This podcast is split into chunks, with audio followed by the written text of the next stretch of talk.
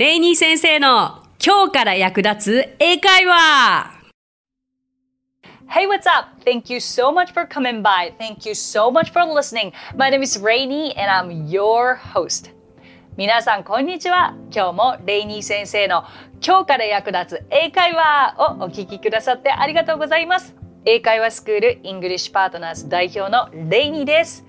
今日のテーマはこちら。アメリカ英語とイギリス英語の違いについてです。Very interesting. 面白いですね。スタッフの方はですね、イギリス人の英語の方が聞き取りやすいイメージがあるとおっしゃってるんですよね。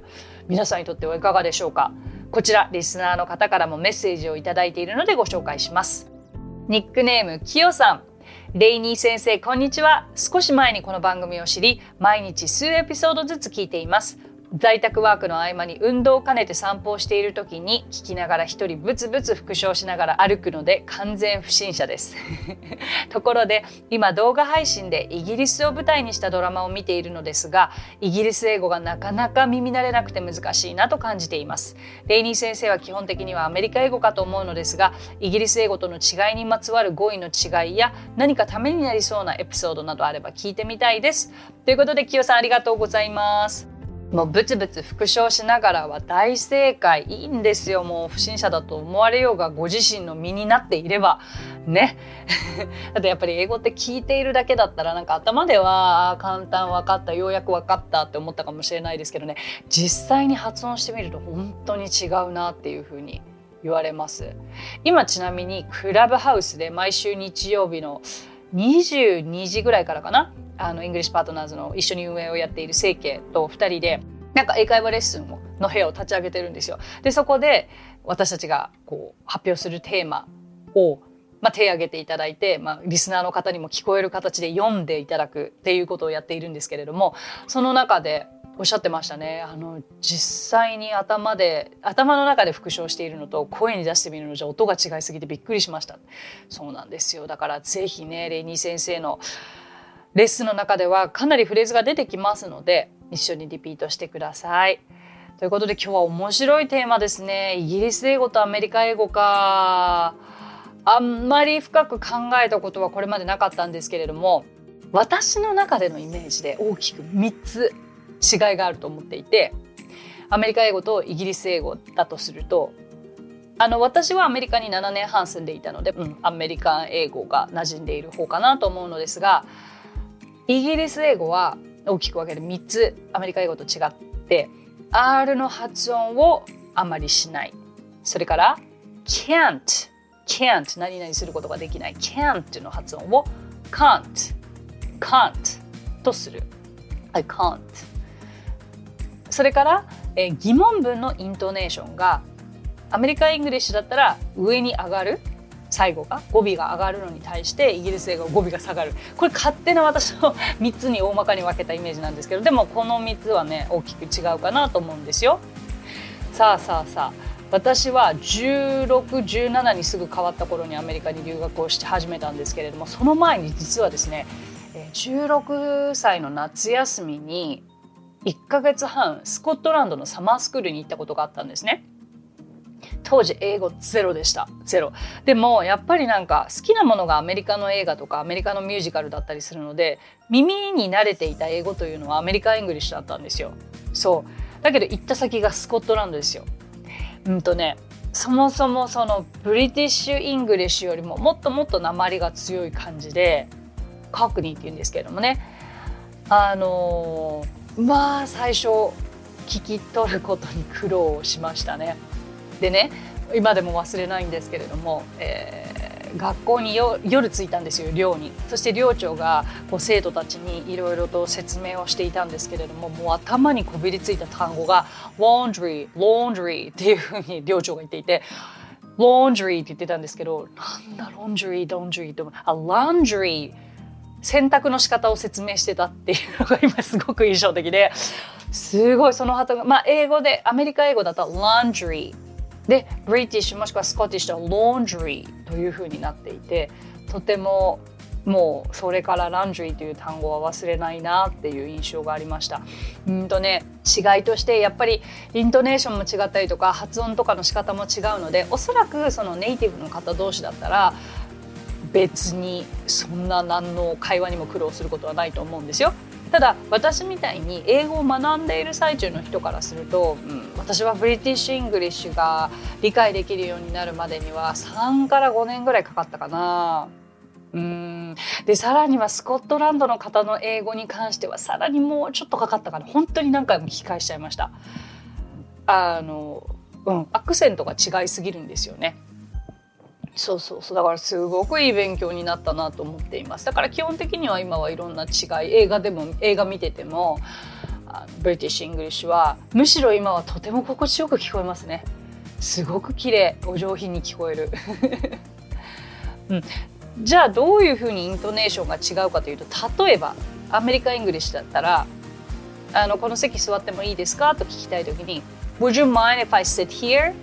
Would you mind if I sit here? これは私がいつも皆さんに「はいリピートしてください」っていう時に言うような「Would you mind if I sit here?」ブリティッシュだったら「Would you mind if I sit here?」Would you mind if I sit here? うんでごこれかなりなんちゃってで全然ブリティッシュじゃないあのなんかトーンの違い分かります Would you mind が Would you mind ねそれから If I sit here が If I sit here で here が here here 全然違う。その他イギリス英語とアメリカ英語の大きな違いの一つは使う英語のチョイスや言い方の違いそれからスペリング綴りになります。今日はいくつかご紹介していきますね。と言ってもうんいきなりですがちょっとクイズ出しちゃおうかな。どっちがイギリス英語どっちがアメリカ英語か答えてみてください。さあ今から私が2つの単語を言います。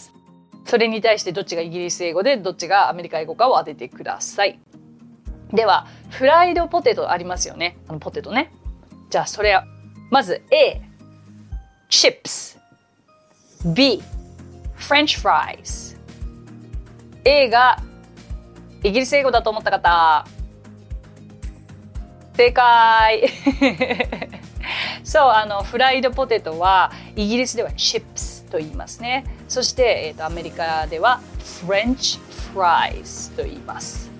面白いですよね。あのフィッシュチップスってよく有名な食べ物があるかなと思うんです。そのチップスはあの実際にポテトが出てきたりとかしますね。はいじゃあ次、えー、クッキーのことを A クッキー。B ビスケットどっちがアメリカ英語でどっちがイギリス英語でしょうか？正解はクッキーがアメリカ英語ビスケットがイギリス英語でした。はい。あと4つほどあるのでお付き合いください。では、うんと、マンション。マンションのこと。お家でお家ですよね。マンションのこと。アメリカ英語イギリス英語はどちらでしょうか？フラットか？アパートメントどちらがイギリス英語でしょうか？ラットがイギリス英語だと思う方正解です。アパートメントがアメリカ英語になります。じゃあ次エレベーター。リフトか？エレベーターなんとなくかなですけど。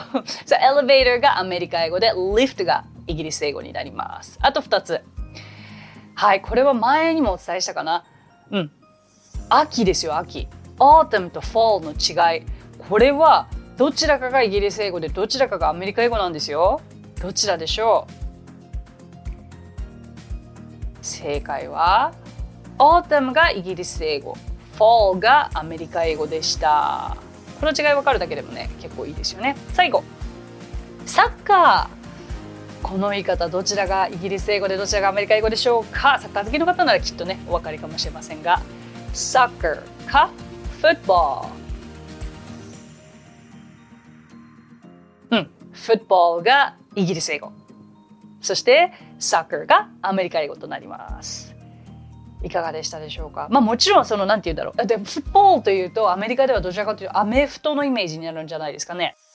でもそのなんだろう。どっちかがどっちかに通じないってこともないと思うんですよだから両方覚えておくといいですよねあとはちょっとしたスペルも違うんですよちょっと6つ紹介しようかなまずは color になります。color 色ですよね。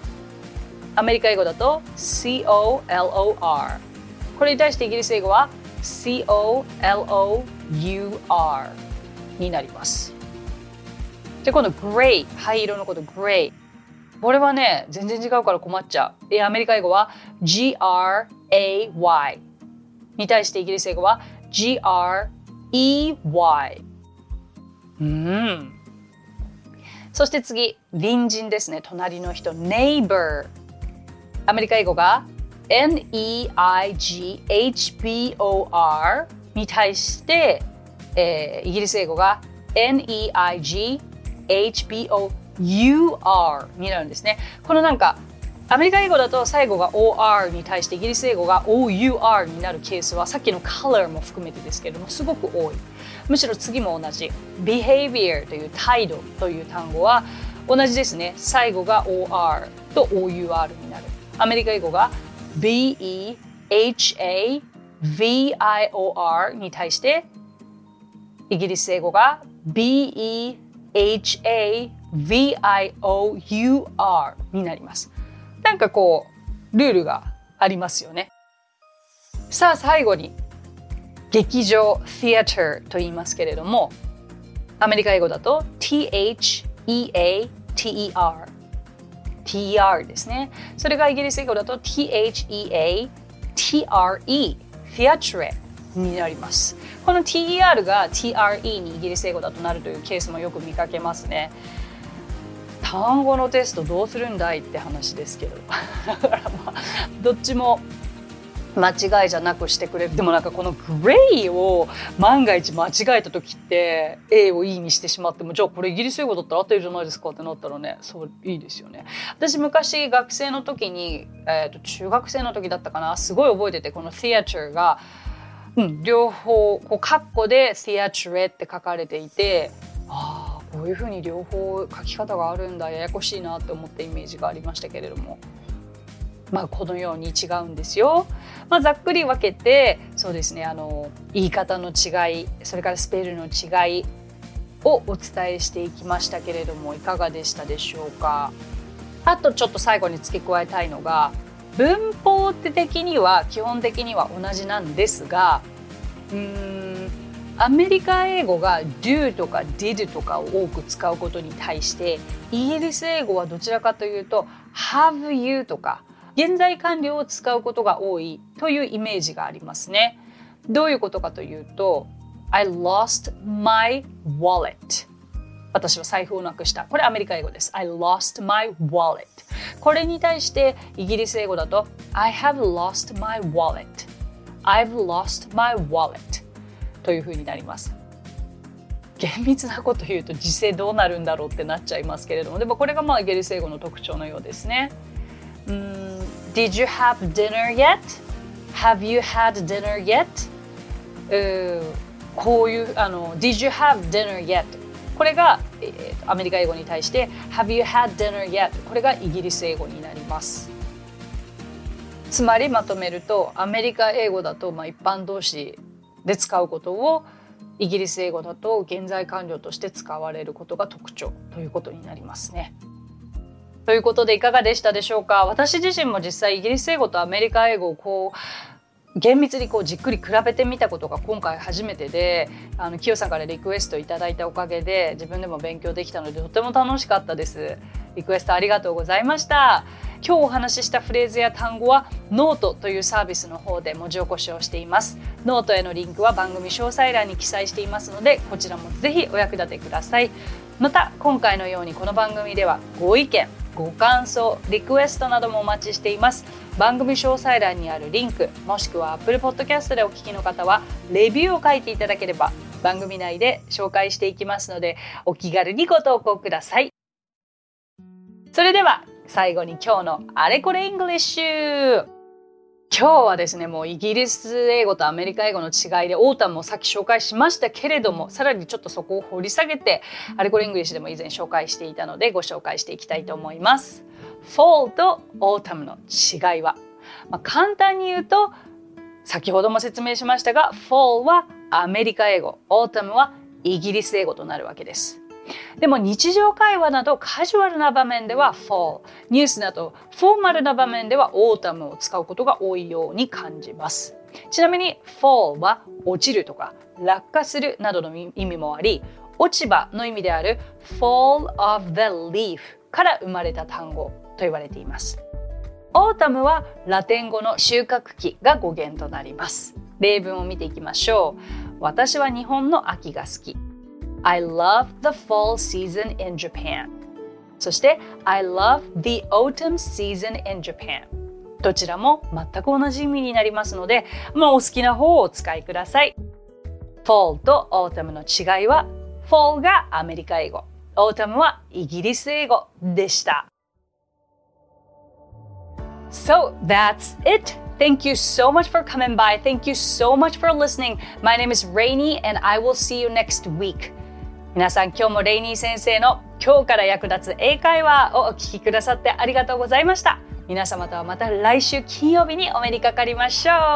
So till then, bye!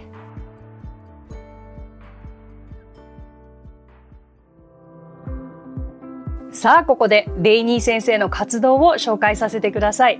まずはレイニー先生が主催する英会話スクール English Partners では私たちと楽しく英語を身につけたいという方を大募集。マンツーマングループキッズすべてオンラインレッスンでもやっています。詳しくは English Partners で検索してみてくださいね。その他1分で見る英語辞書動画あれこれ English や毎週水曜日22時より YouTube ライブにて生英会話レッスンなども行っています。ぜひそちらの方もチェックしてみてください。